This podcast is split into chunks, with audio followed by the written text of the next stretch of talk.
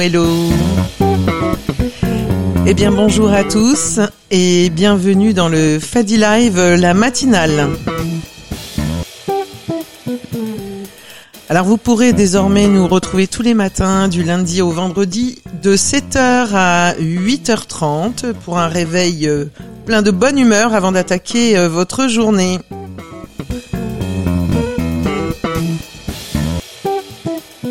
Comme vous le savez, nous sommes euh, aujourd'hui lundi 5 avril. Il est euh, donc 5h15 passé et nous souhaitons une bonne fête au Isidore. Vous connaissez des Isidore autour de vous? Moi non plus. Alors un peu d'infos insolites, des billets d'humeur, décalés, enfin l'actu sous un autre angle. C'est ici que ça se passe. Et puis ce que les news, c'est aussi vous. Donc n'hésitez pas à lever la main, à monter on stage pour commenter avec nous euh, quelques actualités. Euh, pétillantes, euh, insolites, et puis d'autres choses peut-être que vous n'avez pas vues ou pas lues. Et nous accueillerons tous celles et ceux qui veulent y contribuer. Alors ce matin, pour le moment, nous avons avec nous Lola Manceau, avec qui ça pétille ou ça pique. Bonjour Lola, pétillera aujourd'hui. ça va pétiller. Stéphane Martinez-Quérol, qui nous propose de décrypter un phénomène. D'ailleurs, je crois que ça va être un peu toute la semaine. Absolument, on va essayer de parler un petit peu de tech et de digital et essayer de comprendre les mots un peu compliqués, les acronymes. Nous accueillons également euh, Thierry Wetley qui va nous proposer l'inspiration du jour avec un auteur, un auteur euh, qui va nous parler, nous poser une question. Bonjour à tous, Châteaubriand aujourd'hui, ça pétille et ça brille.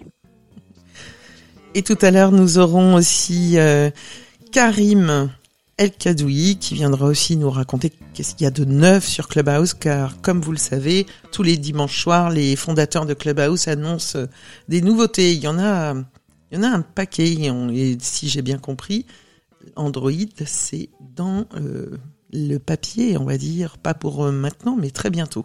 Voilà, je ne veux pas tout raconter. Donc je vais annoncer ben, tout de suite euh, quelques actus euh, de la presse. Alors aujourd'hui, il y a Lauriane, et Lauriane Fadila. Ah, punaise.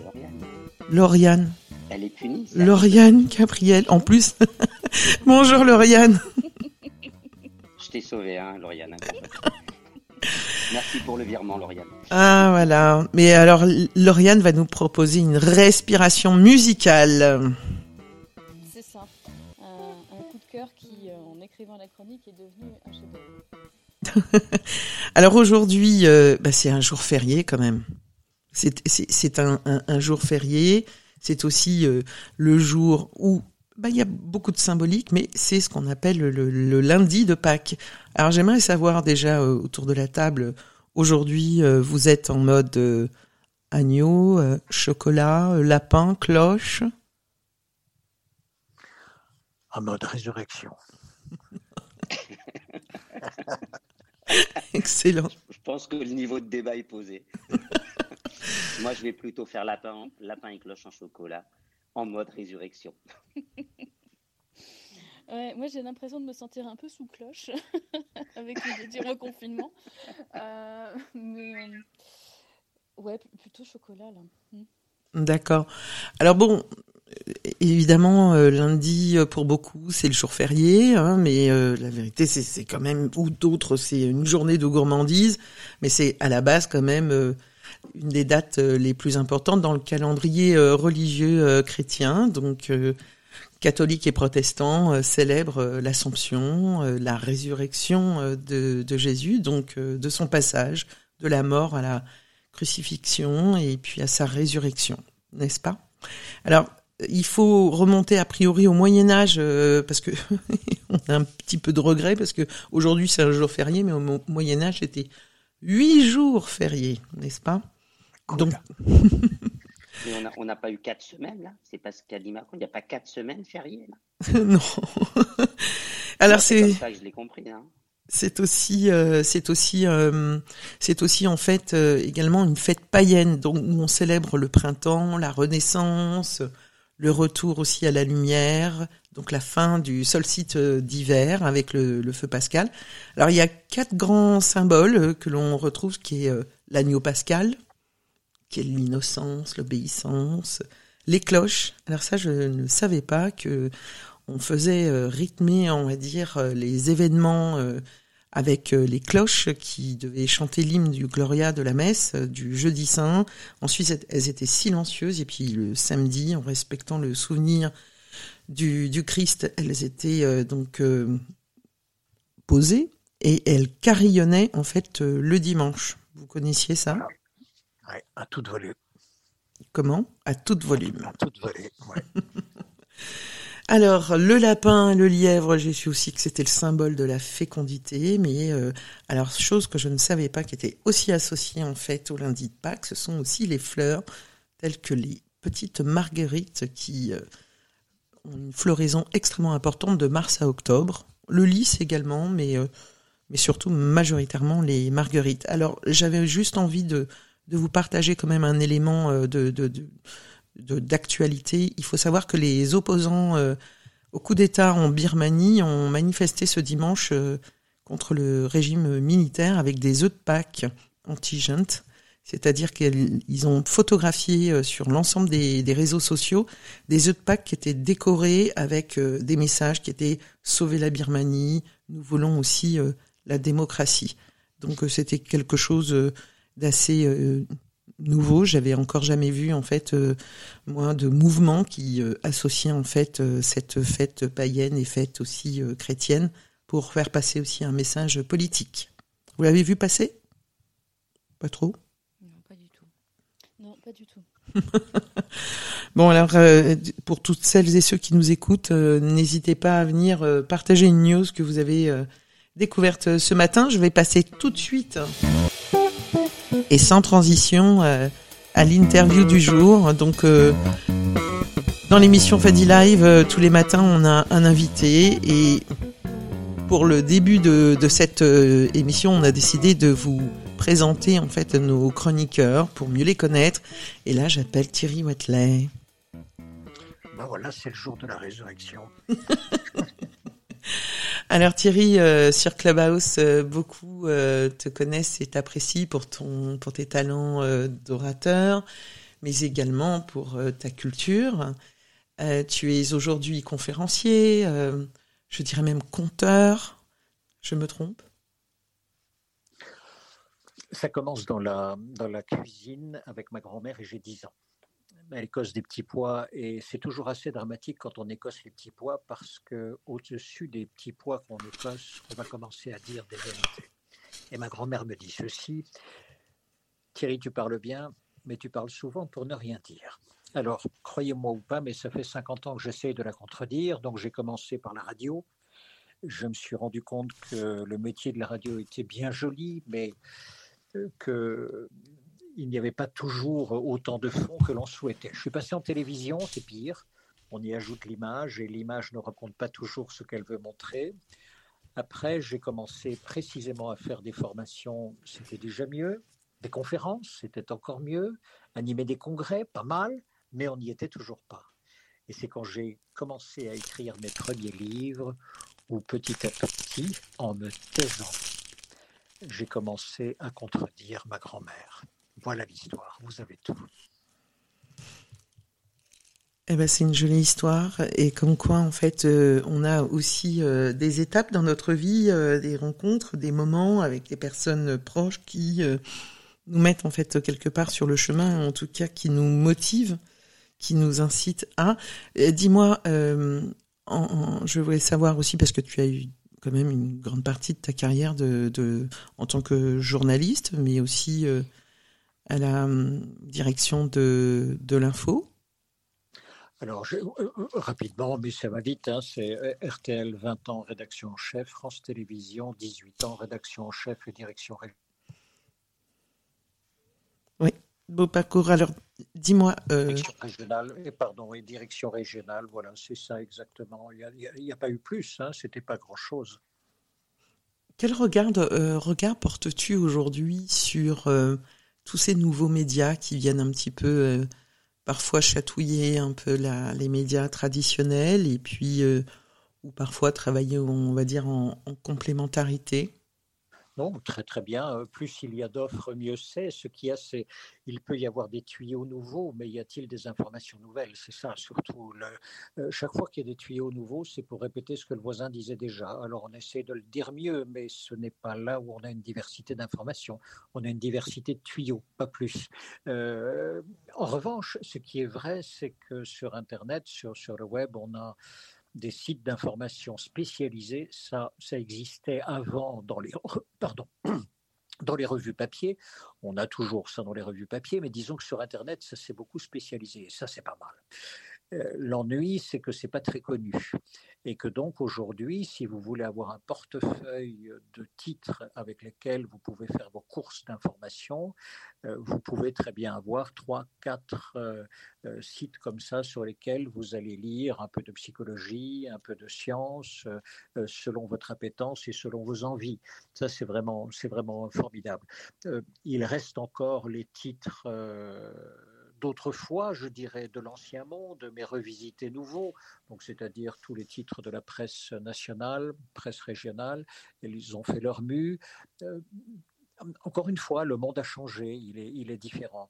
Euh, dans le monde d'avant, pour aller très vite, euh, mes, patrons, Mazerol et Labro, ne nous ont jamais dit allez vite. Ils nous ont toujours dit vérifiez. À partir de 2000 et 2005, le langage dans les rédactions change.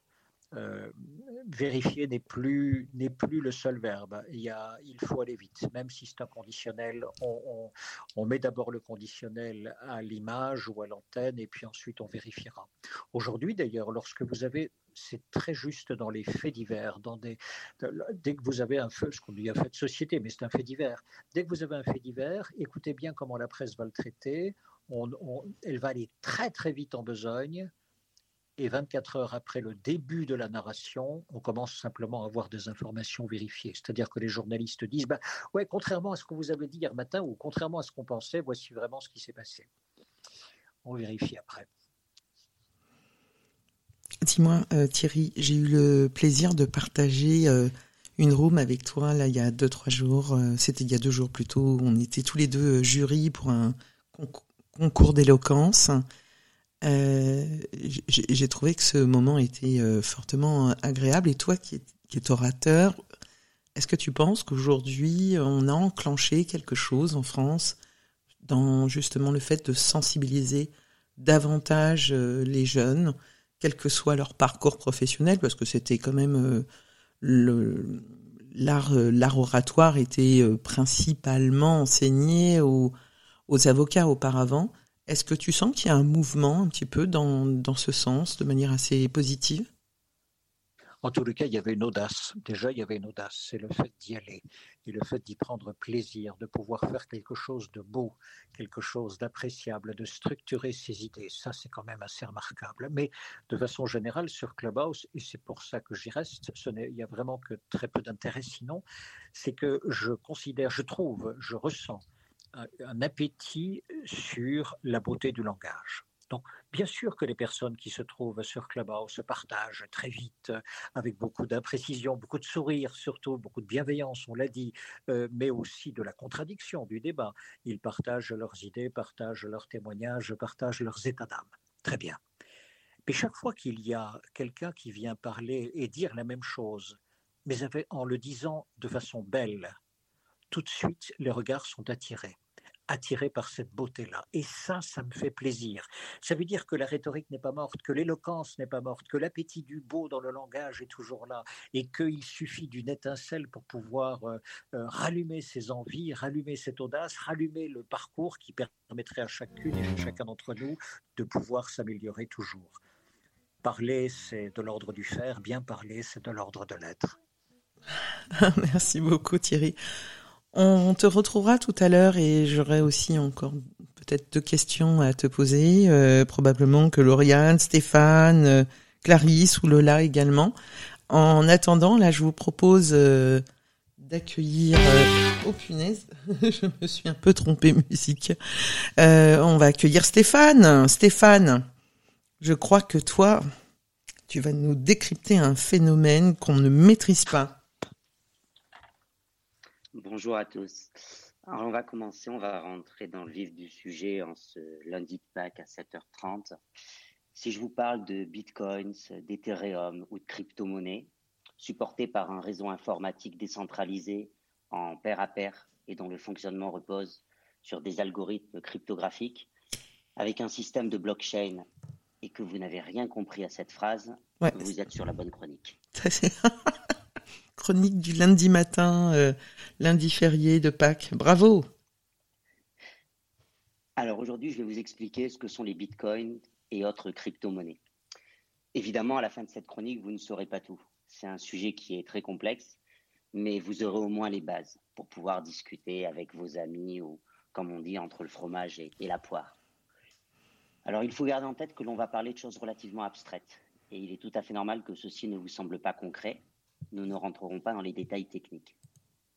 Donc, le Bitcoin, c'est une monnaie, ou plutôt, c'est ce que l'on appelle une crypto-monnaie, c'est-à-dire une monnaie où il n'y a pas de billets, pas de pièces, pas de carte bancaire, pas de chéquier. Une crypto-monnaie, c'est une monnaie 100% virtuelle. En ce qui concerne le Bitcoin, elle a été créée en 2008 et c'est la plus connue des crypto-monnaies. Au départ, il s'agit d'un point de vue informatique d'un simple protocole d'information. Donc Bitcoin avec un grand B, c'est un logiciel informatique open source, ce qui veut dire qu'il est librement consultable et accessible par tous. Créé en 2008 par euh, Satoshi Nakamoto, c'est un pseudonyme, l'identité du créateur reste inconnue à ce jour, n'importe quelle personne qui a donc un ordinateur peut analyser le code source et s'assurer qu'il ne contient ni faille, ni porte dérobée ou encore proposer des améliorations.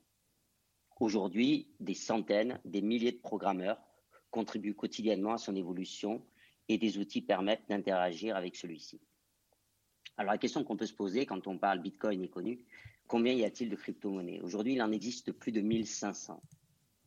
Et contrairement aux devises étatiques, c'est-à-dire le dollar, l'euro, la crypto-monnaie est entièrement virtuelle. Aujourd'hui, on a euh, beaucoup de monnaies en circulation qu'on utilise tous les jours, qui sont liées à des États, des gouvernements, des banques centrales, chargées de créer ces monnaies pour vérifier les transactions. C'est toutes les monnaies dont je parlais préalablement. Une crypto-monnaie, elle, n'est généralement pas adossée à un État. Une crypto-monnaie n'est généralement pas adossée à une banque. Et son cours varie en fonction de l'offre et de la demande. les bitcoins ont démarré à 50 dollars et aujourd'hui, on est quasiment à 50 000 dollars. Les crypto-monnaies sont utilisées pour des transactions tout à fait légales. Et pour ce faire, le nombre d'unités en circulation, c'est-à-dire la masse monétaire maximale, a été définie à l'avance et elle a été limitée, comme pour les métaux précieux. Donc, ce qui crée sa valeur, c'est à la fois sa rareté et en même temps sa maîtrise. En fait, ce que, tu es en train de dire, excuse-moi Stéphane, c'est que tu achètes tu, tu, tu achètes des crypto-monnaies avec une monnaie euh, réelle Absolument. C'est ça? Alors, on, on, verra sur la manière de pouvoir acheter des crypto-monnaies, mais effectivement, on peut très bien l'acheter avec, euh, avec des euros, des dollars, euh, des francs suisses. On peut acheter, on peut acheter de, de la crypto-monnaie, donc des bitcoins. Les crypto-monnaies, donc surtout, ne sont pas gérées par les États ou les banques. Elles sont totalement indépendantes. Et c'est pour ça et c'est aussi pour ça qu'elles ont une possibilité d'être régulées par l'ensemble des utilisateurs. Alors c'est là où on va rentrer sur les mots qui vont devenir un peu plus compliqués, parce que ce qui permet la régulation du Bitcoin et des autres crypto-monnaies, c'est ce que l'on appelle la blockchain. Alors question à l'auditoire, ou pour faire monter des, gens qui sont dans la room s'ils le souhaitent, en, deux mots, c'est quoi la blockchain? Est-ce que c'est simplement, est-ce que c'est clair pour vous? Avant que je vous donne une petite explication. Moi, je pense que c'est clair. Lola, Lauriane, Fadila. C'est croire en même temps la même chose à plusieurs, non? C'est pas ça? Ouais. si, si, nous croyons tous dans Peugeot, imaginons, on est un million de personnes à croire dans Peugeot. Puis vous avez une personne qui vient qui dit mais Peugeot n'existe pas. On peut toujours l'affirmer. Mais on est un million à croire qu'il y a Peugeot. Peugeot existera toujours, envers et contre tout. Donc c'est ça. Enfin, moi je me dis, c'est surtout c'est valider auprès de chacun la même certitude. À partir de là, il va être compliqué de renverser 10 000 certitudes.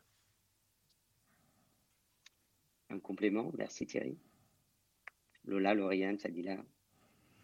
Euh, bonsoir à tous. Euh, bonjour à tous. Bonsoir. Bonjour Yanis. Euh, Donc la blockchain. Stéphane, la blockchain, c'est la technologie d'une. Enfin, c'est pour un petit peu essayer de, de, de rendre un peu basique, c'est la technologie de la monnaie, de la crypto-monnaie en question. Ok. Alors, par rapport à ce que disait Thierry, ce que dit Yanis, c'est effectivement ça. Je vais essayer de vous le dire vraiment en, trois phrases, ce qui est la, blockchain, de manière à ce que ce soit simple et utilisable dans la journée. Donc une blockchain, c'est une base de données transparente, sécurisée et sans organe central de contrôle. Donc pourquoi est-ce qu'elle est transparente? Elle est transparente parce que tout le monde a accès à ce qu'il y a sur une blockchain. Pourquoi est-ce que c'est sécurisé? C'est parce que c'est chiffré, c'est-à-dire qu'il y a un ensemble d'informations qui permettent de, chiffrer ces données, donc de, changer leur contenu pour pas que ce soit lisible pour les gens qui n'ont pas les clés pour pouvoir le lire.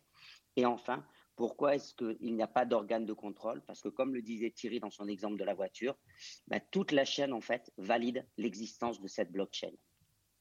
Donc la blockchain, c'est surtout une technologie extrêmement prometteuse. Et quasiment tous les experts sont d'accord pour dire qu'elle va profondément bouleverser notre économie et encore davantage que l'intelligence artificielle. Alors la question qu'on peut se poser, c'est pourquoi la blockchain est-elle aussi révolutionnaire et qu'est fait-elle pour le Bitcoin? Et ça reprend ce qu'a dit Yanis par rapport à la crypto-monnaie qui aura chacune effectivement sa blockchain. Bah, aujourd'hui, quand vous achetez un produit, on dit qu'il y a un intermédiaire, votre banque par exemple, et c'est elle qui va vérifier votre transaction, c'est-à-dire qu'elle va vérifier si vous avez de l'argent sur votre compte.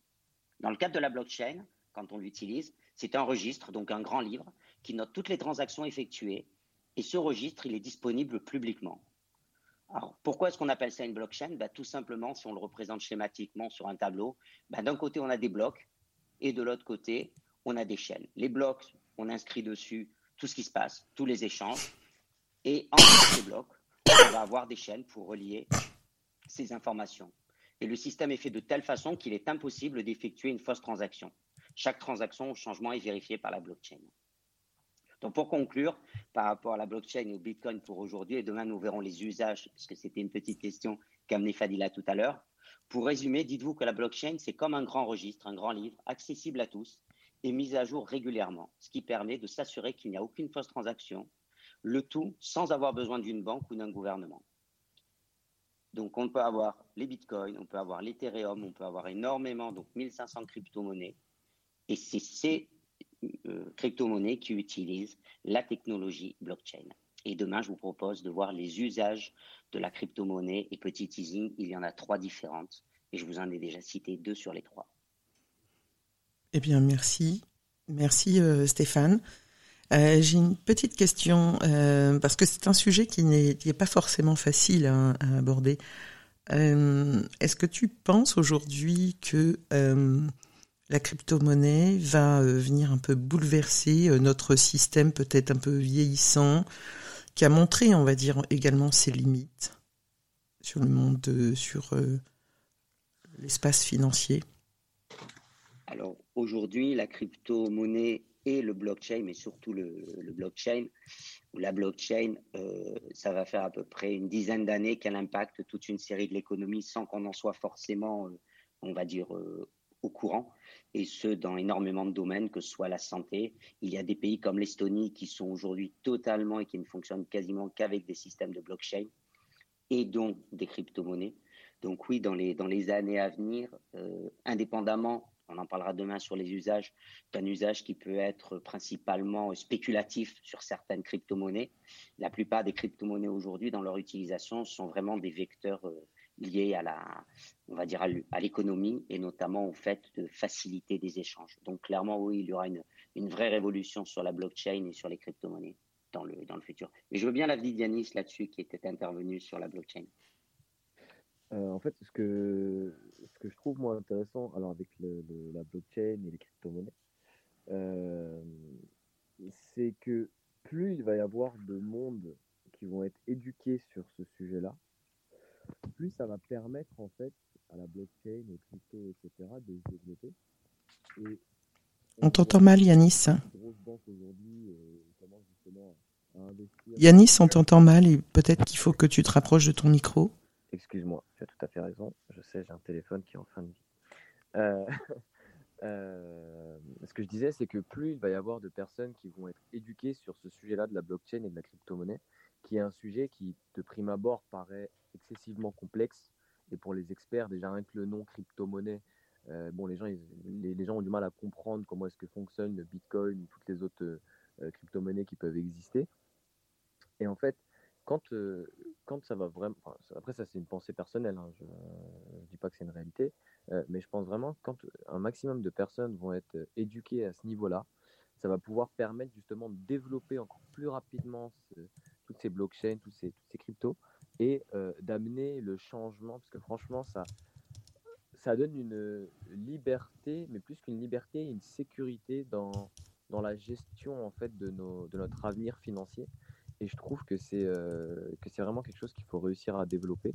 Et enfin, pas à développer, mais plutôt réussir à éduquer les gens dessus, à les former euh, pour donner une plus grosse, euh, un petit coup d'accélérateur, j'ai envie de dire, à tout ça, parce que c'est vraiment quelque chose de, pour moi, de, révolutionnaire. Ça va révolutionner le monde de la finance, mais aussi, aussi tout ce qui s'en, tout ce qui s'en rapproche. Et, je trouve ça vraiment très intéressant ce que, ce que tu as dit, Stéphane. Je me permets de te tutoyer, hein, tu peux faire de même.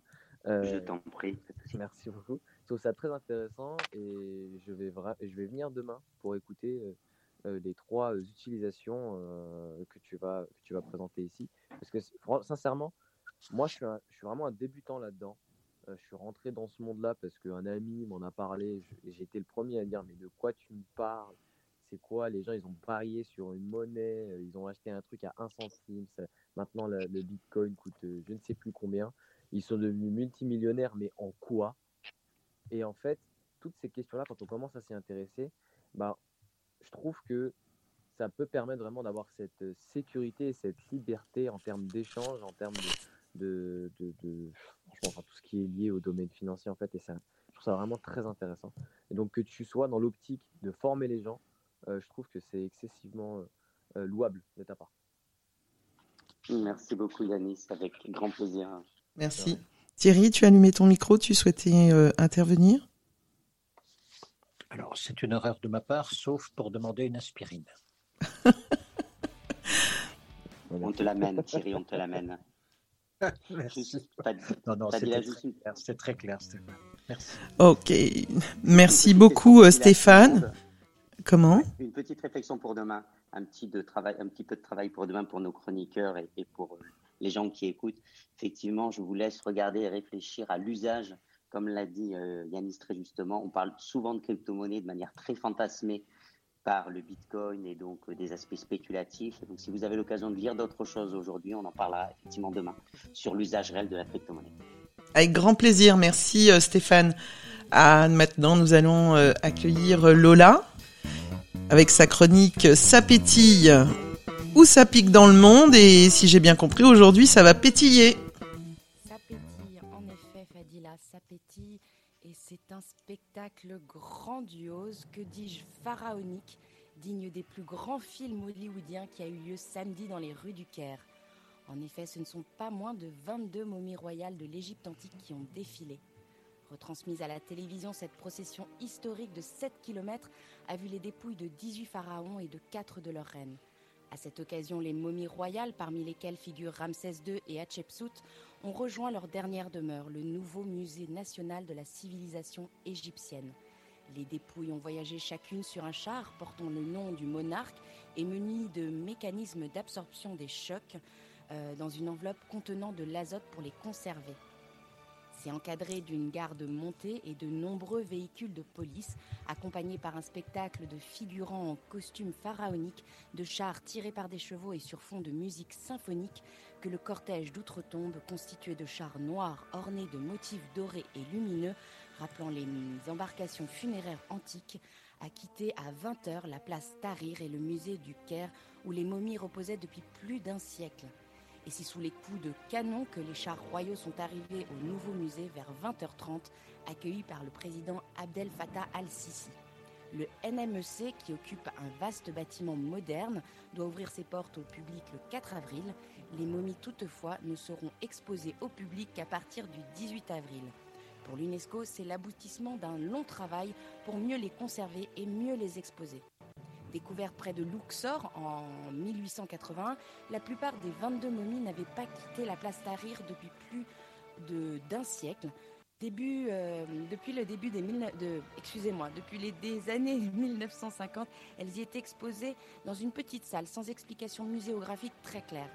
Au NMC, elles apparaîtront désormais dans des caissons plus modernes pour un meilleur contrôle de la température et de l'humidité. Elles seront présentées aux côtés de leurs sarcophages dans un décor rappelant les tombes souterraines des rois, avec une biographie et des objets liés aux souverains. Alors, petite anecdote, si le gouvernement égyptien a beaucoup communiqué sur ce transfert, qui est un véritable événement national à grand renfort de vidéos, de performances musicales d'artistes égyptiens, sur les réseaux sociaux, certains relient déjà cet événement à la malédiction des pharaons et les différents malheurs qui ont frappé l'Égypte ces derniers jours, comme le blocage du canal de Suez dont Stéphane nous parlait, l'accident de train qui a fait 18 morts à Sohag, ou encore l'effondrement d'un immeuble au Caire qui a entraîné la mort de pas moins de 25 personnes. La malédiction du pharaon avait déjà été évoquée dans les années 1920 après la découverte de la tombe de Toutankhamon, suivie de décès jugés mystérieux de membres de l'équipe d'archéologues. Bref, Fadila, les momies d'Égypte continuent euh, de faire parler d'elles et elles n'ont pas fini même de faire parler d'elles et à nous fasciner, hein, parce que j'ai vu euh, des photos et des vidéos. C'était effectivement un spectacle extraordinaire. Vous l'avez euh, suivi, vous, parmi celles et ceux qui nous écoutent aussi et autour de la table? Moi, je suis passée complètement à côté, mais euh, là, Lola, tu m'as vraiment donné envie d'aller regarder un petit peu ce qui a été, ce qui a été fait là sur le net. Bah, à défaut de pouvoir voyager, c'est c'est à partir du 18 avril pour ceux qui auront la chance de voyager, de pouvoir voyager en Égypte. Je crois que ça va être un petit peu euh, compliqué. On va devoir voyager virtuellement. Euh, ceci, euh, ceci étant, moi je garde un, souvenir extraordinaire de, mon voyage en Égypte. C'est effectivement fabuleux. Je n'ai pas eu l'occasion de voir de, de momies de, près. Euh, mais euh, je sais que c'est un voyage qui nous entraîne, on va dire, dans, dans, dans l'histoire pharaonique, euh, qui est aussi fantastique. Thierry, ça te parle, toi, peut-être aussi? Ah, mais pour un jour de résurrection, largement. largement. Mais regardez, non, mais il y a, y a, plusieurs, pour moi, il y a plusieurs dimensions dans ce, dans ce moment-là. Il y a d'abord une dimension de civilisation.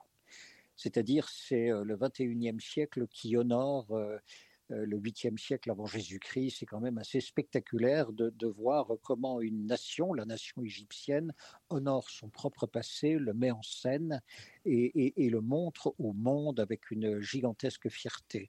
Donc ça, c'est pas mal. D'autant plus qu'on doit beaucoup à cette civilisation égyptienne, on lui doit le début des mathématiques, on lui doit, regardez, ces constructions incroyables que sont les pyramides, on lui doit également euh, la divinité. Euh, pourquoi ces pharaons étaient-ils aussi euh, précieux? Tout simplement parce qu'ils étaient des dieux, considérés comme tels par le peuple, et donc, et donc déjà promis à une vie par-delà la mort. Donc ils ne ressuscitaient pas, ils continuaient le voyage. Et d'ailleurs, c'était pour cela que on les embaumait et on les on, veillait vraiment à ce qu'ils puissent arriver en toute gloire dans le monde d'après. Donc pour moi, je trouve cela assez, assez merveilleux. Ce que la chrétienté va, va, va elle ajouter, si je puis dire, elle va populariser ce moment du voyage par-delà la mort. C'est ça qu'elle va faire. Entre autres, bien sûr, hein, il y aura beaucoup d'autres choses. Dernier point de civilisation, c'est que la, la civilisation égyptienne travaille avec des hiéroglyphes. Autrement dit, vous avez là une incrustation du réel dans des symboles. Il y aura une autre proposition, c'est la proposition de l'alphabet. L'alphabet, ce sont des symboles dont vous pouvez mélanger, que vous pouvez mélanger et qui vont vous donner des abstractions. On va beaucoup plus loin avec l'alphabet actuel qu'avec les hiéroglyphes. Et les Égyptiens ont dû choisir. Et c'est une mutation qu'ils n'ont pas prise. Ils ont disparu. Et c'est la Grèce qui a démarré. Ça doit faire réfléchir. Quel est l'alphabet futur? Les emojis? Désolé. Je, je, me je, me désolidarise. Non, surtout que j'ai. parler de crypto-monnaie et de blockchain. Mais non, voilà. je ne toujours pas hiéroglyphe. Mais ça, ça, a été dit timidement quand même. Hein. Fadila l'a dit avec. Euh... Hein. non, mais surtout que j'ai, je viens de lire euh, dans les nouvelles euh, que euh, l'emoji qui représentait le mort de rire d'avant n'a plus sa place.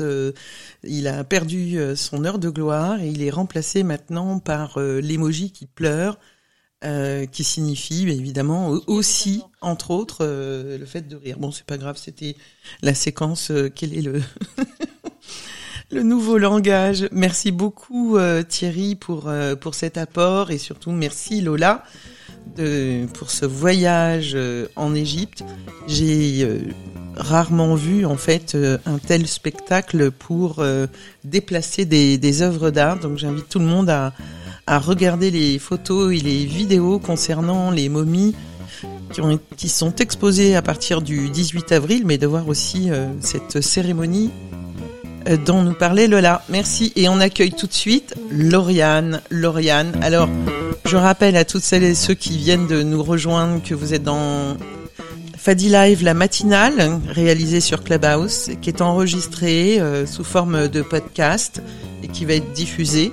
Et donc tous les matins de 7h à 8h30 du matin, nous vous proposons des séquences d'inspiration, de respiration. Nous avons entendu Stéphane avec la crypto-monnaie, Lola euh, également avec les momies, et maintenant c'est le tour de Lauriane.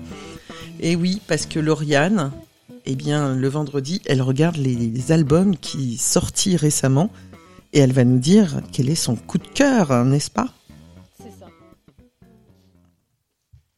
Alors, quel est ton coup de cœur? Je pensais que tu allais mettre le, titre, c'est pas Ah, mais je vais te le mettre de suite. Tu as parfaitement raison. Tu vois, aujourd'hui, je suis pas euh, très, euh, très réactive. Je sens que là, il va falloir. Hop Eh bien, écoute. Euh, On l'écoute après? Non. J'ai un souci de, de, de synchronisation. Ouais, vas-y, je vais vérifier. Oui, alors du coup, tu me parlais d'un coup de cœur et en fait, moi, je vais surtout vous dire que j'ai l'impression d'avoir déniché une toile de maître dans un vide-grenier. Alors, je vais m'expliquer. Né en 2018 sur le brasier encore vivace de toute évidence du post-punk, Dry Cleaning, c'est euh, démarqué immédiatement des albums sortis vendredi dernier et pour tout vous dire, jusqu'à vendredi matin, je ne connaissais pas le groupe et la presse n'en avait pas du tout parlé. Donc grande découverte pour moi et je prends un plaisir de dingue pour vous en parler parce que ce matin, donc, je vous fais découvrir une œuvre d'art et je pèse mes mots. C'est quelques notes donc que je pensais que vous alliez écouter c'est des notes de basse euh, entêtantes euh, qui m'ont tout de suite embarqué dans l'univers de Joy Division et des Cure. Et 16 secondes plus tard, il y a cette voix féminine, ce ton désinvolte, ni chanté ni parlé, avec ce titre Scar Card, Lenny Card, qui est le titre donc, qui ouvre l'album New Long Leg. Dry Cleaning, c'est le nom du groupe, est un groupe londonien qui souffle l'esthétique forte et intrigante du post-punk au relief presque oublié. Piqûre de rappel si vous le voulez bien, sachez que l'explosion du punk a débouché dans les années 70, s'imposant avec la lourde, s'opposant à la lourdeur des autres mouvements du rock populaire. Le punk invente une musique rapide, rude, haletante, au message souvent politique. Si depuis plus de 40 ans, les technologies d'enregistrement sont de plus en plus sophistiquées, le rôle de producteur s'invente comme primordial avant d'être considéré comme caricatural, les maisons de disques comprenant l'intérêt financier du rock se lancent dans la course aux signatures, à la dictature de l'image et l'émergence de nouvelles stars. Alors, quand? En 2021 un groupe né des cendres presque froides du punk, évidemment, cela m'alerte, comme un mouvement contestataire qui supplante le rock connu pour une jeunesse rebelle, dégoûtée par le consommérisme arrogant de cette décennie. Parenthèse faite, c'est le phrasé et la parole non conventionnelle de la chanteuse Florence Shaw qui m'ont donné envie de creuser. Car si l'écrin instrumental rappelle l'exor du punk, le texte donne de l'amplitude. Cette voix iconoclaste et énigmatique, insolente et profondément libre transmet de simples mots un, style parfait. L'élégance féminine anglaise qui emprunte au vestiaire masculin la puissance d'ancrage se drape de désinvolture qui n'est ni scénique ni condescendante. Elle est juste lucide, interpellée par des désordres psychologiques et la souffrance humaine, aux paroles austères, les thèmes de l'obscurité ou de l'absurdité tissent une poésie noire et contagieuse à laquelle la voix de Florence Shaw emporte une dimension aussi charismatique qu'inconvenante. Contrairement à des artistes contemporains du genre, cet album a un son unique et profondément engagé artistiquement. Ils ont été nombreux depuis des années à marcher sur les traces de ce rock expressionniste, mais Dry Cleaning est assez envoûtant et fascinant pour être reconnu comme l'une des somptueuses découvertes de l'année. Un témoignage moderne donc terriblement actuel, un véritable bijou une véritable œuvre, comme on ne sait pas vraiment les reconnaître au début. Et c'est aujourd'hui, c'est le public qui fait sa loi en termes de ce qui est écoutable ou pas. On risque tout de même de passer à côté d'un album plus mélodique qu'angoissé. Un premier album brut, inouï, unique et bouleversant au sens propre, qui est une promesse. C'est la promesse d'un début de carrière qui donnera la définition du post-underground des années folles des années 20.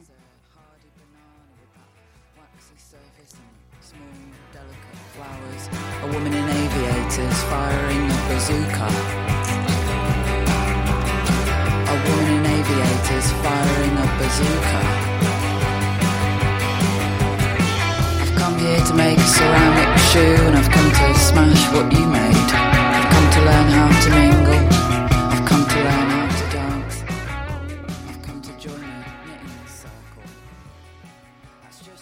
Alors moi, je n'y connais pas grand-chose dans l'univers de, de la pop euh, rock.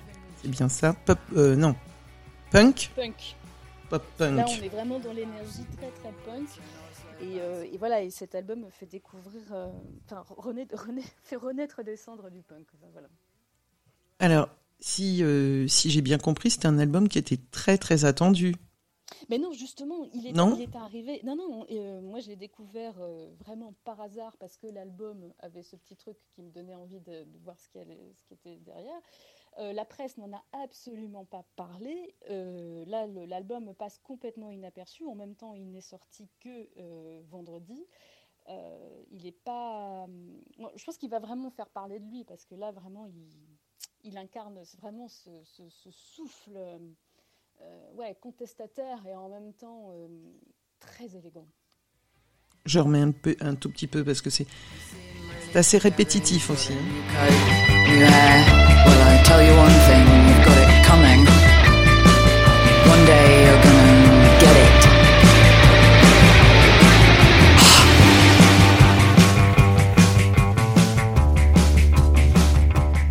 Alors les personnes euh, autour de la table ou celles et ceux qui nous écoutent, euh, est-ce que vous connaissez? Est-ce que ça vous séduit?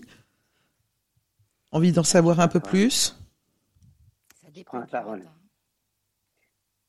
J'adore, mais on en a déjà parlé avec Lauriane de style de musique. Euh, moi, j'avais une petite question, Lauriane, comme tu déniches toujours des informations.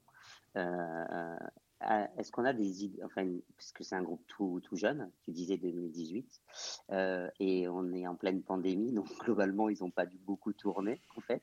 Est-ce que tu as des informations sur les conditions d'enregistrement, sur justement comment ils diffusent? Parce que j'imagine qu'on doit pouvoir le retrouver sur euh, les réseaux, sur, euh, sur YouTube ou d'autres plateformes. Mais voilà, comment comment tu as déniché tout ça, toi?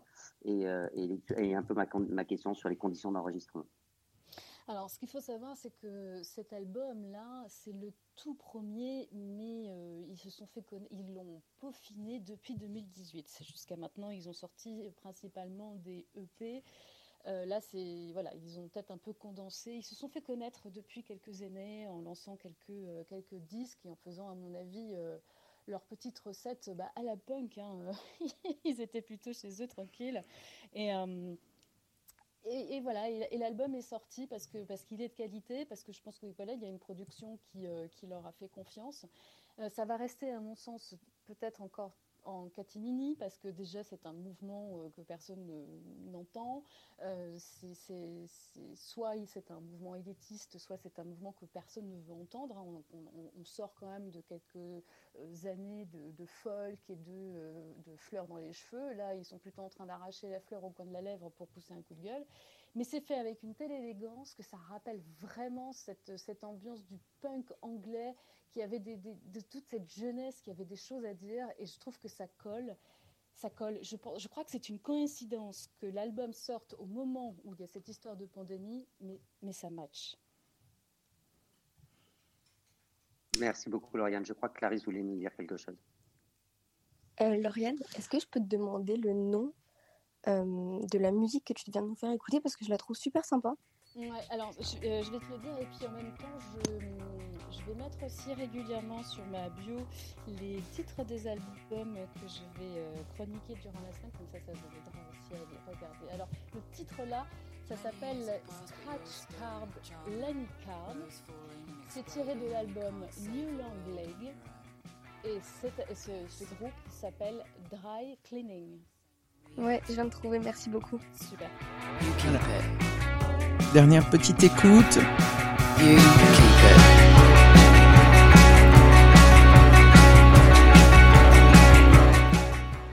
Eh bien, merci, merci beaucoup, euh, Lauriane, euh, pour euh, cette découverte. Sachez que Lauriane nous fait découvrir vraiment des, des albums tous les matins et avec une très belle plume, elle nous enchante. Alors je rappelle que vous êtes euh, dans Fadi Live la matinale où nous enregistrons euh, une partie à 7 heures, on discute à bâton rompu et à 7h15 nous enregistrons euh, des news préparées somptueusement par l'ensemble des, des, chroniqueurs. Aujourd'hui, nous avons parlé évidemment de Pâques, des œufs, de cette fête à la fois païenne, mais aussi une fête surtout euh, chrétienne. Nous avons parlé de crypto-monnaie et donc euh, cette semaine, euh, Stéphane nous invite à justement à apprendre un peu plus sur le Bitcoin ainsi que la crypto-monnaie et la blockchain. Donc demain, un peu plus tourné sur les usages. Merci. Lola nous a, oulala, nous a fait voyager puisqu'elle nous a parlé euh, du déplacement des momies euh, en Égypte. Donc un déplacement euh, sous forme de spectacle et c'est vraiment extraordinaire. Vous pouvez regarder ça sur le web. Et alors, avant de, de, revenir avec notre invité du jour, Thierry Watley, J'aimerais juste euh, vous poser une question. Les cinémas sont certes fermés, mais la France va autoriser les sorties en VOD et en streaming. Bonne nouvelle ou pas? Ah bah oui, c'est top. Alors, vous le savez, hein, dans le 7e art, il y a une chronologie hein, euh, pour euh, la sortie et le délai également de, retransmission des œuvres cinématographiques. Donc euh, normalement c'est exclusivité en salle euh, pendant une durée à peu près de quatre mois et à la suite l'attribution euh, du visa d'exploitation. Et dans ce laps de temps, on peut ensuite diffuser en streaming officiellement et via des formules de vidéo à la demande. Donc là, les choses sont peut-être en train de, bouger compte tenu de la situation, puisque nous allons avoir quelques films en VOD. Alors attention, nous on peut trouver ça euh, très très bien, mais le secteur s'inquiète un petit peu, même si euh, en France on a dit que c'était uniquement euh, temporaire et que ça irait au-delà d'un mois après la réouverture de, des, des cinémas. Et les géants du divertissement comme Warner Media et Disney sont en train d'y réfléchir. Donc on verra par la suite. Alors j'accueille tout de suite, sans transition, Thierry Wetley, qui était notre invité. Thierry, tu nous proposes chaque matin une inspiration du jour. Un auteur va nous parler. Voilà, aujourd'hui c'est l'homme de Saint-Malo, c'est euh, François-René de Chateaubriand. Euh, vous savez que la semaine que nous allons vivre sera une semaine beaucoup plus automnale, presque hivernale. Il y aura le retour de la neige, il y aura le retour du vent du nord. Euh, ça commence aujourd'hui d'ailleurs sur les départements du nord et puis ensuite c'est tout le Cotentin qui va être pris et ça va descendre d'ailleurs jusqu'en région parisienne. La moitié nord de la France va être prise dans des bourrasques de neige pour une part en tous les cas. Et donc voici l'extrait que je vous propose. Euh, il débouchera sur une question. L'automne me surprit au milieu de ces incertitudes. J'entrais avec ravissement dans le mois des tempêtes. Tantôt, j'aurais voulu être un de ces guerriers errants au milieu des vents, des nuages et des fantômes. Tantôt, j'enviais jusqu'au sort du pâtre que je voyais réchauffer ses mains à l'humble feu de broussailles qu'il avait allumé au coin d'un bois. J'écoutais ces chants mélancoliques qui me rappelaient que dans tout pays, le chant naturel de l'homme est triste lors même qu'il exprime le bonheur.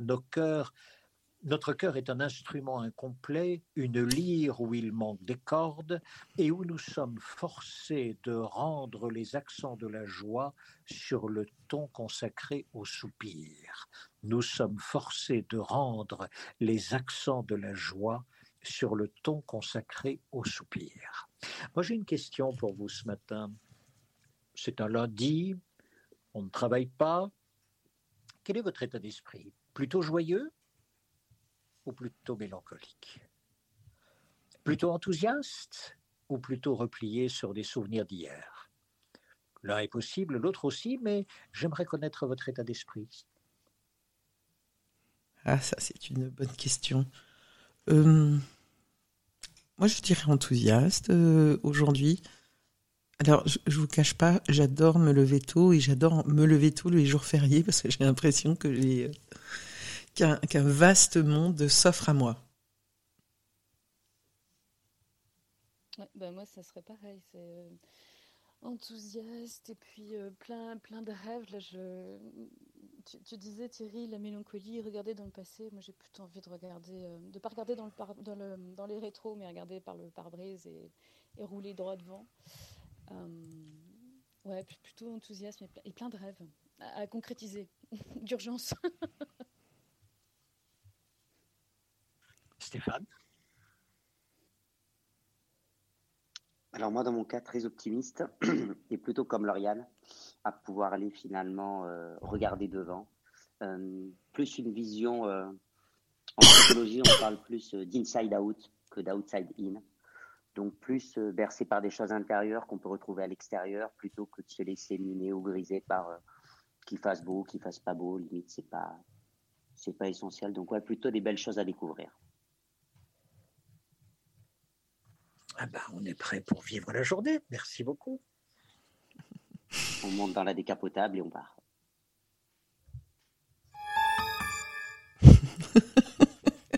dans la décapotable et tu partirais où là? Là, euh, une belle virée vers l'ouest, euh, peu importe quel ouest, qu'on soit euh, aux États-Unis, qu'on soit au Brésil, qu'on soit en Afrique, voilà, des, voilà, des, beaux environnements, des belles personnes à rencontrer, des bons repas à faire, voilà, un peu de vraie fraternité. Un petit coucou à notre ami Frédéric qui est, qui est, qui est, encore, qui est encore en bas. Il faut, faut, faut que tu montes, Fred. Ah, bonjour Fred. Non, elle peut pas, elle est, elle est, pas euh, disponible. Alors, euh, je vais passer à quelque chose d'autre. Euh, vous savez que hier c'était, alors ce week-end plutôt, c'était la journée européenne de l'autisme. Avez-vous vu passer des pictos bleus, des avatars tout en bleu pour cette journée? Alors c'était une c'est la journée européenne, c'était la journée européenne de sensibilisation de l'autisme. Donc euh, et notamment avec un message très très fort de sensibiliser les personnes sur le fait que l'autisme est un handicap et que ce n'est pas une maladie et avec euh, une revendication qui est celle aussi de faire accélérer en fait euh, le dépistage précoce. Donc il y a Sonia qui vient nous rejoindre. Je pense que c'est un sujet qui lui parle, qui lui tient à cœur. Bonjour Sonia. Ah, Sonia est en bleu. Pour illustrer la photo, je me suis permise de, remettre la photo de vendredi. Voilà, juste deux petits, deux petits mots. C'était une journée de sensibilisation. Et pour euh, une fois de plus, alors c'est pas comme la journée euh, des femmes, comme on dit, c'est tous les jours la fête de la femme. Je, me, suis, je me suis interrogée justement si est-ce qu'on doit jouer le jeu ou pas? Et j'ai demandé à mon petit cousin, qui est autiste de, de 16 ans, il m'a dit que lui, il voulait pas jouer le jeu lui-même parce qu'il était déjà stigmatisé. En revanche, il appréciait que euh, les autres personnes de son entourage euh, jouent le jeu entre guillemets du, bleu et en parlent parce que selon lui, c'est encore un sujet qui est euh, pas assez connu entre guillemets ou peut-être dans certains cas un peu tabou. Hein, on est nous dans une dans une vie parisienne où les choses se, se, se, disent et se libèrent beaucoup plus facilement, mais voilà, il, souhaitait que je je voulais pas m'habiller en bleu pour le faire, je voulais pas le faire en, le vexant, je voulais avoir son, son aval entre guillemets, et je pense que les, personnes souffrant de, troubles autistiques ont, apprécié la démarche, malheureusement qui est passée peut-être un petit peu inaperçue. Ben, on, on, évoque quand même aujourd'hui qu'une naissance sur 100 euh, qui serait touchée en fait euh, par des maladies euh, génétiques qui est physiologique, entraînant, je crois, en lien avec l'autisme. et donc ça affecte quand même les, autistes de, haut niveau, hein, des retards mentaux. Le dépistage étant tard et laborieux, et bien du coup ça impacte également tout l'accompagnement il manque, en fait, dire des professionnels, mais il manque aussi tout un accompagnement, on va dire, des aidants, euh, des familles qui sont euh, euh, généralement dans les familles, il y a souvent une personne qui cesse en fait une activité professionnelle pour s'occuper d'un enfant autiste. Donc j'ai au niveau des alors en plus les causes sont extrêmement variables donc du coup c'est très difficile de pouvoir diagnostiquer et même s'il y a de plus en plus, on va dire, de moyens qui sont euh, mis en place, euh, on peut dire quand même que euh, dans toute cette grande variété, il y a très très peu, on va dire, de, dépistage précoce et on va dire des, des, impacts dans les dans les familles. Alors j'ai noté quand même un élément juste comme ça, c'est je crois qu'il y a des applications de plus en plus qui euh, sont sensibilisés à, à cette à cette cette euh, handicap, pardonnez-moi, à ce trouble, ouais, pour aider des enfants notamment à mieux se concentrer, parce que généralement il y a des problématiques, on va dire, dans les interactions sociales et dans la communication et dans la capacité également de, de, de se concentrer.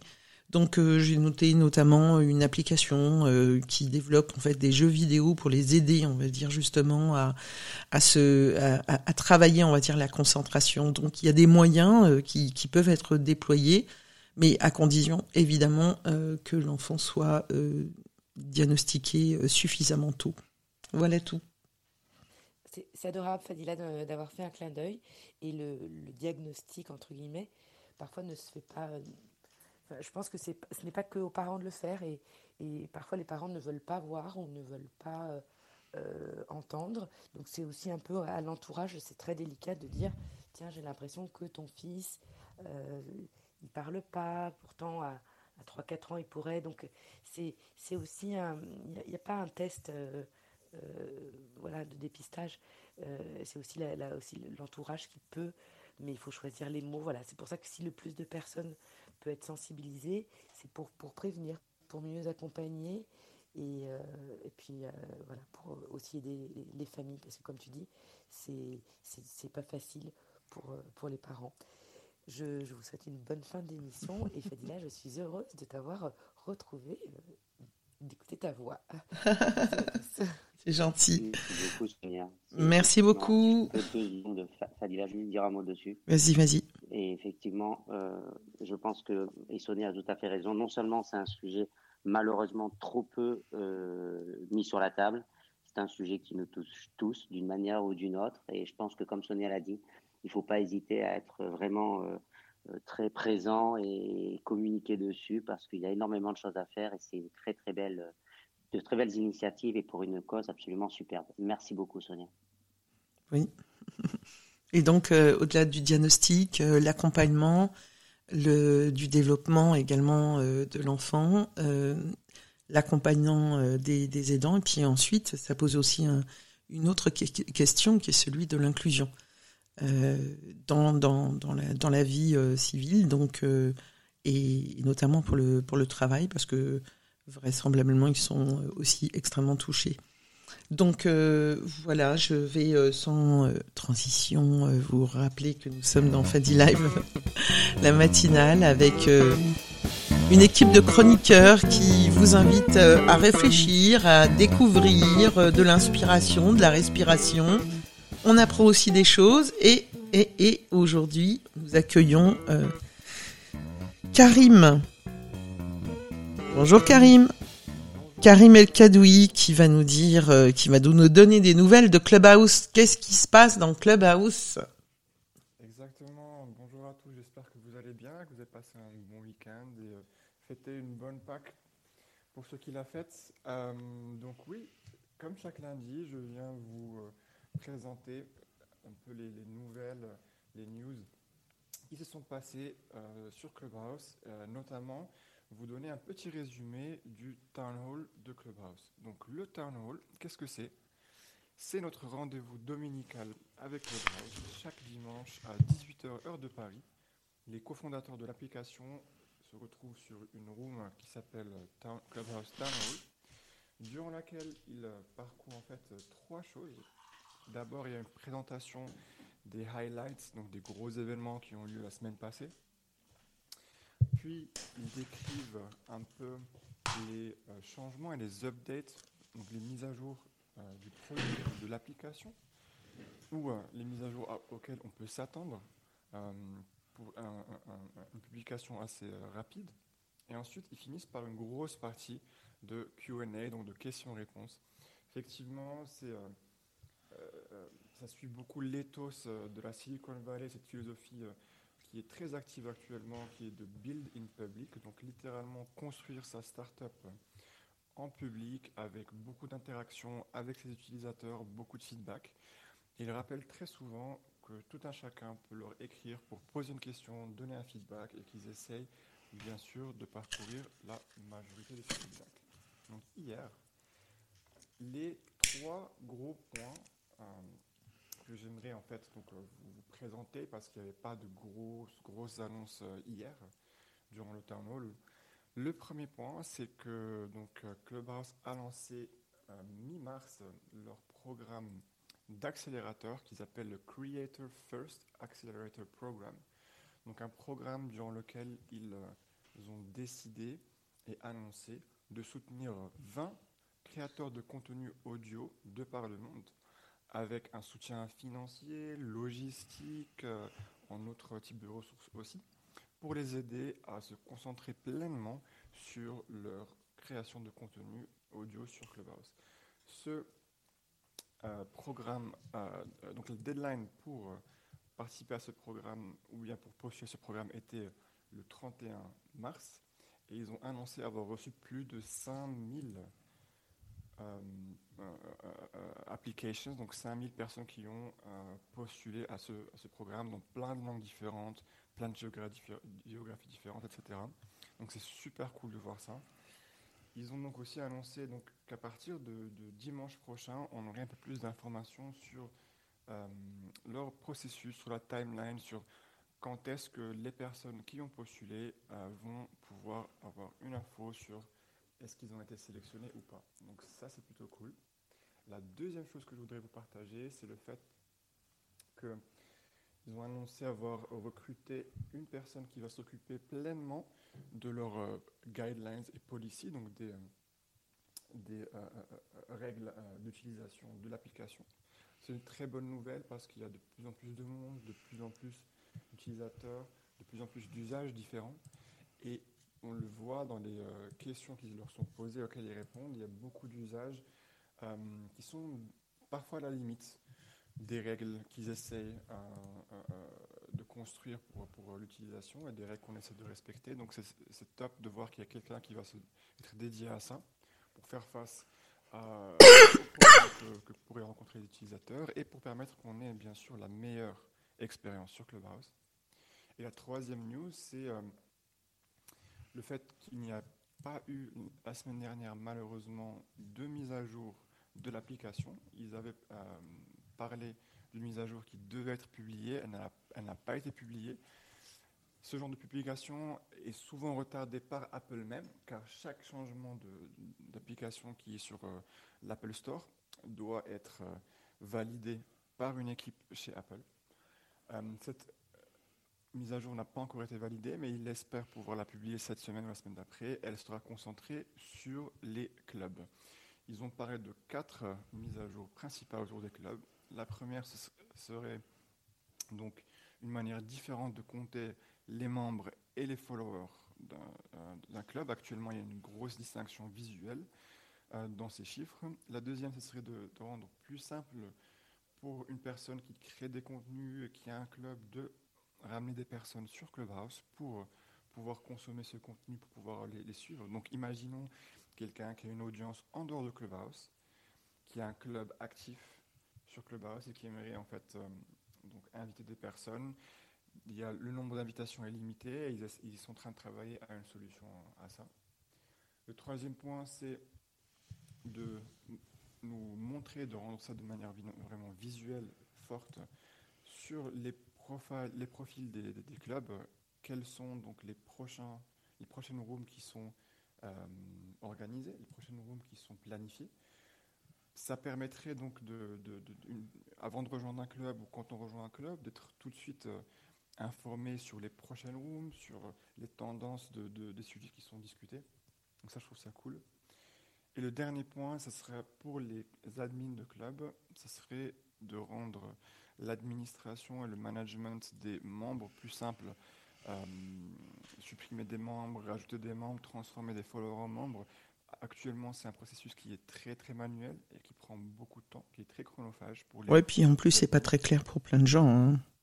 Oui, exactement. Fadila, tu as souvent dit que qu'il y a certaines choses autour voilà, de l'administration, euh, des membres, euh, quand on est en admin de club, et, ou alors owner, donc quand on a créé, créateur de club, c'est assez compliqué. Donc ils, espèrent euh, publier ces mises à jour assez rapidement, cette semaine ou la semaine prochaine.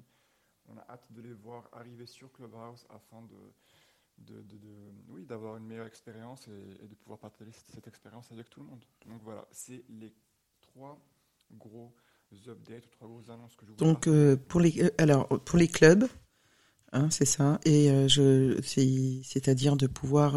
J'ai même entendu parler que peut-être qu'ils voulaient fusionner parce qu'en fait, quand vous avez un club aujourd'hui, vous avez des, des, des membres du club et vous avez des followers. Alors beaucoup euh, conditionnent le fait d'être membre en suivant, il faut suivre d'abord le speaker et si vous suivez le speaker, il vous ajoute en membre.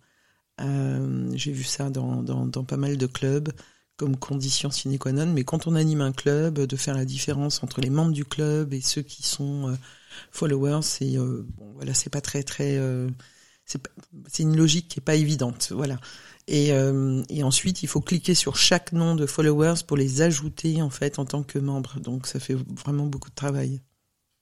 Oui, absolument.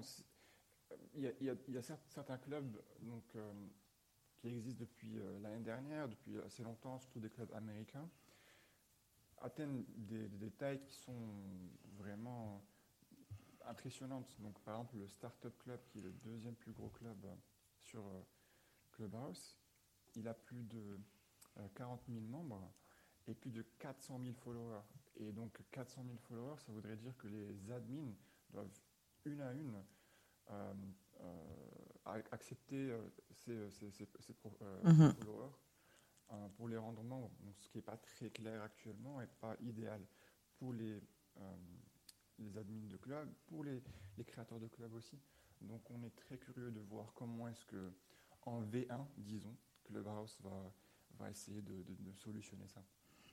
Merci beaucoup. Alors, j'ai noté aussi dans les, dans les grandes nouvelles, oui, effectivement, l'embauche aussi d'un head of policy, donc une personne qui va s'occuper, euh, je dirais, de, toutes euh, les conditions de, euh, je dirais, de confidentialité, mais également de, se mettre d'équerre, en fait, également par la vis-à-vis de la réglementation sur la protection des données des utilisateurs.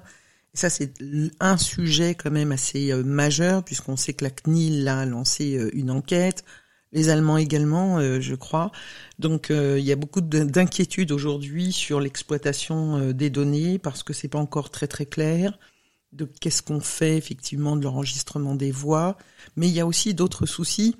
On dénote euh, ces derniers temps euh, beaucoup de sites qui euh, aspirent en fait un peu le contenu de, la plateforme, alors de deux manières différentes. Le plus courant, j'ai vu qu'il y avait un site par exemple qui recensait l'ensemble des personnes qui étaient présentes, on va dire, sur Clubhouse avec leur bio ainsi que on voit aussi dans quel club ils sont euh, inscrits. Alors, pas de panique d'une certaine manière, euh, parce que c'est pas non plus des données confidentielles. Vous êtes sur une application, euh, c'est pas une, application où vous êtes sur des profils, on va dire, dits confidentiels et privés. On n'a pas activé, donc on est certes public, mais ça veut dire quand même qu'il y a des failles et qu'aujourd'hui il y en a qui savent hacker et retrouver les profils.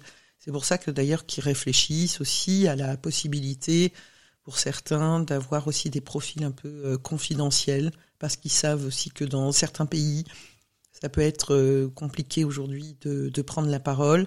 Euh, il y a des légendes, alors je n'ai pas vraiment la preuve, mais il y, aurait des légendes qui disent que certains déjà, dans des pays où c'est assez délicat de prendre la parole, et comme ils utilisent, enfin, c'est pas délicat de prendre la parole, mais d'avoir une liberté de parole, euh, notamment lorsqu'on veut, euh, euh, comment dire, peut-être dénoncer les choses, notamment contre le gouvernement, contre les gouvernements. Donc, qui ont été vraisemblablement inquiétés et ils ont fait le lien avec le fait d'avoir participé à des rooms dissidentes ou en tout cas d'opposition. Donc c'est vrai que ces questions-là sont, assez importantes. Et le deuxième cas de figure, euh, quelques hackers ont réussi en fait à enregistrer euh, des, des rooms et à les faire circuler, on va dire, sur le web. Donc euh, ça, c'est c'est quelque chose sur lequel Clubhouse doit répondre assez rapidement. Oui, tout à fait. et on voit qu'ils essaient de, donc avec, avec, un signe fort et ce recrutement d'un head of policy, qu'ils essaient de s'attaquer à ça, ou plutôt de montrer qu'ils s'attaquent donc euh, à euh, tous les, tous les problèmes que tu as cités et bien d'autres encore. Chaque géographie euh, vient avec ses propres lois, ses propres aussi normes. Donc bien sûr, il y a la partie légale, comme la RGPD en Europe, mais qui ne, couvre pas d'autres pays, bien sûr, mais il y a aussi un certain nombre de, normes culturelles qui, peuvent être impactées avec l'utilisation de Clubhouse ou des utilisations qui sont, annexes. Donc euh, voilà, on est, très curieux de voir euh, comment est-ce que les guidelines vont se développer et qu'est-ce que cette personne pourra apporter? Euh, personnellement, je suis heureux de voir que cette étape a été réalisée par les, cofondateurs parce que ça ne pourra, je l'espère, qu'améliorer notre expérience et notre confiance en la plateforme. Voilà. Merci à toi. Euh, J'ai noté aussi d'autres choses. Alors il y a des choses euh, qui sont bien parce que je sais que tout le monde attend aussi euh, le déploiement euh, sous Android. Ils améliorent aussi d'autres éléments, un peu de certainement pour notamment pour dynamiser un petit peu les rooms. On va pouvoir peut-être changer le descriptif des rooms pendant que pendant qu'elles sont actives, ce qui n'est pas le cas aujourd'hui. Mais il y a quand même un point majeur. Nous, aujourd'hui, dans la communauté francophone, nous sommes pas beaucoup. Euh, nous sommes euh, peu actifs, en fait. Et il y a une décroissance ces derniers temps. Euh, certains notent aussi dans les rooms qu'il y a presque une audience divisée par deux. Et parallèlement, il y en a plein qui sortent aujourd'hui des applications, enfin, des fonctionnalités similaires euh, on a Twitter, on a euh, Discord qui a sorti euh, également la possibilité de créer des, des, salons de conversation. Il y a LinkedIn également qui est sur les starting blocks. Je ne sais pas si Spotify va bientôt arriver. Donc là, j'ai l'impression qu'on est vraiment dans la révolution de la social audio. Hein. La social audio et cette, cette fonctionnalité qui est d'avoir des, des rencontres pour parler en en audio seulement et en live, c'est quelque chose qui est en train de se commodifier, commodifier dans le sens où beaucoup de gros players existants se rendent compte que c'est une feature, donc c'est un, élément d'utilisation que les utilisateurs apprécient et aimeraient voir sur la plateforme. Donc, comme tu l'as cité, le plus avancé, c'est Twitter avec Twitter Spaces. Il devrait euh, euh, publier et dérouler ça progressivement en avril pour l'ensemble des utilisateurs. Il y a LinkedIn qui travaille sur une version plus professionnelle. Il y a Facebook qui, travaille aussi sur une version. Et c'est vrai, j'ai oublié Facebook. Mm.